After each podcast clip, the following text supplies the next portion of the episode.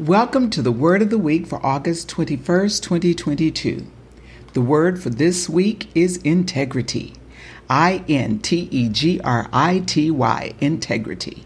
The definition of integrity is the practice of being honest and showing a consistent and uncompromising adherence to strong moral and ethical principles and values. Integrity is regarded as the honesty and truthfulness or accuracy of one's actions. Our scripture is from 1 Timothy, first chapter, fifth verse. The aim of our charge is love that issues from a pure heart and a good conscience and a sincere faith.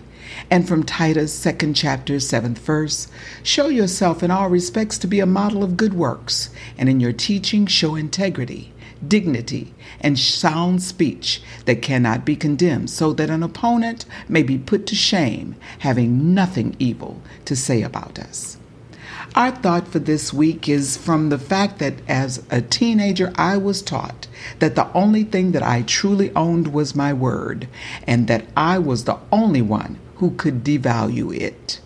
Even to this day, I will do all in my power to keep my word.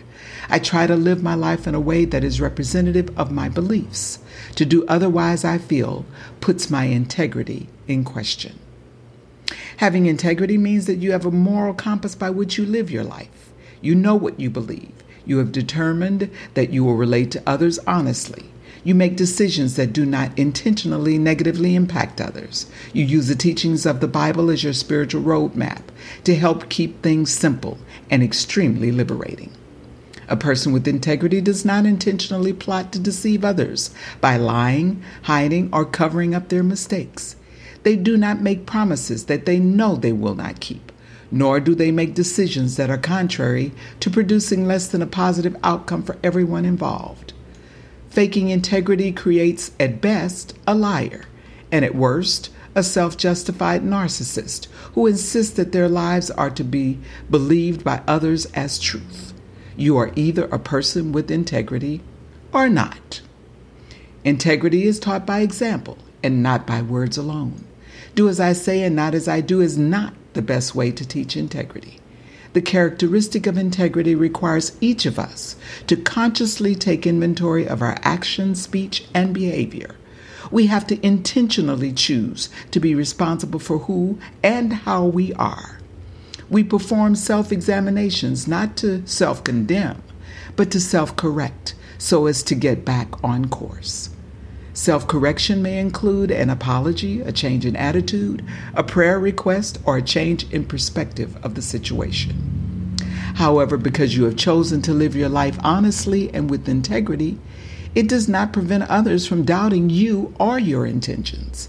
I have found that the level of trust or truth that others see or experience in you may not be based on your integrity, but on theirs.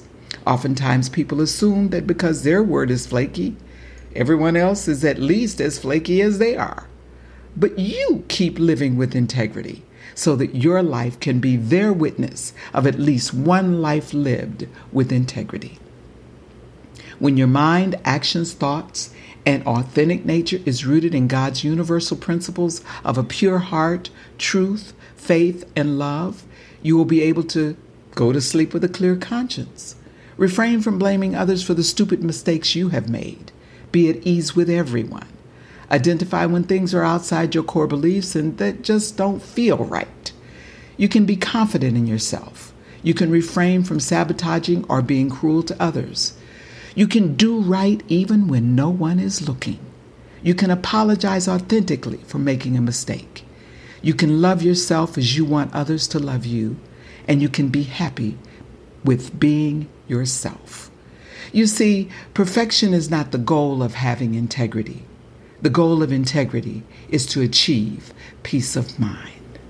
God bless you. Oreen out.